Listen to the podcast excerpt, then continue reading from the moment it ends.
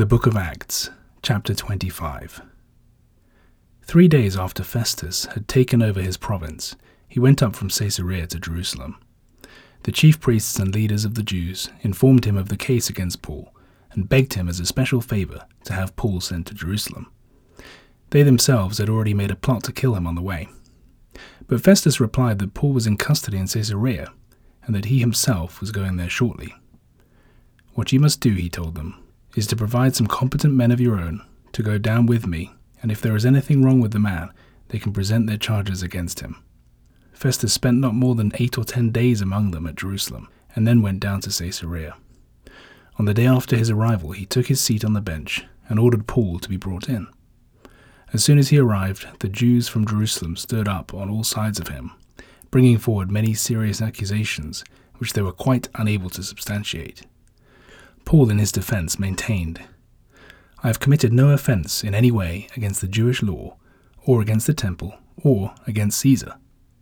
But Festus, wishing to show goodwill to the Jews, spoke directly to Paul. Are you prepared to go up to Jerusalem and stand your trial over these matters in my presence there? But Paul replied, I am now standing in Caesar's court, and that is where I should be judged. I have done the Jews no harm, as you very well know. It comes to this if I were a criminal and had committed some crime which deserved the death penalty, I do not object to dying. But as in fact there is no truth in the accusations these men have made, no one can use me as a gift to the Jews. I appeal to Caesar. Then Festus, after a conference with his advisers, replied, You have appealed to Caesar. Then to Caesar you shall go. Some days later, King Agrippa and Bernice arrived at Caesarea on a state visit to Festus. They prolonged their stay for some days, and this gave Festus an opportunity of laying Paul's case before the king. I have a man here, he said, who was left a prisoner by Felix. When I was in Jerusalem, the chief priests and Jewish elders made allegations against him and demanded his conviction.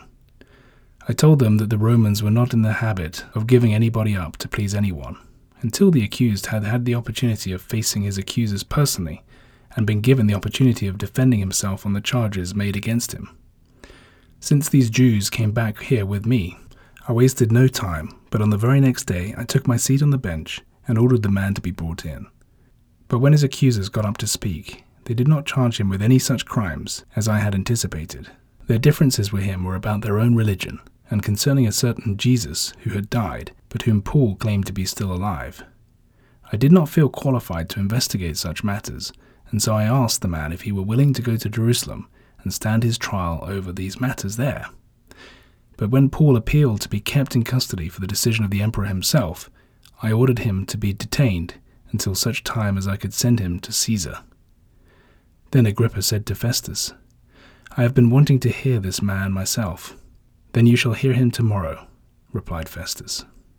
When the next day came, Agrippa and Bernice proceeded to the audience chamber with great pomp and ceremony, with an escort of military officers and prominent townsmen.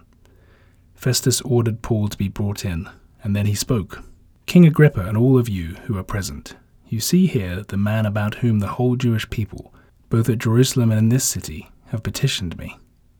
They din it into my ears that he ought not to live any longer but I, for my part, discovered nothing that he has done which deserves the death penalty. And since he has appealed to Caesar, I have decided to send him to Rome. But I have nothing specific to write to the emperor about him, and I have therefore brought him forward before you all, and especially before you, King Agrippa, so that from your examination of him there may emerge some charge which I may put in writing. For it seems senseless to me to send a prisoner before the emperor without indicating the charges against him.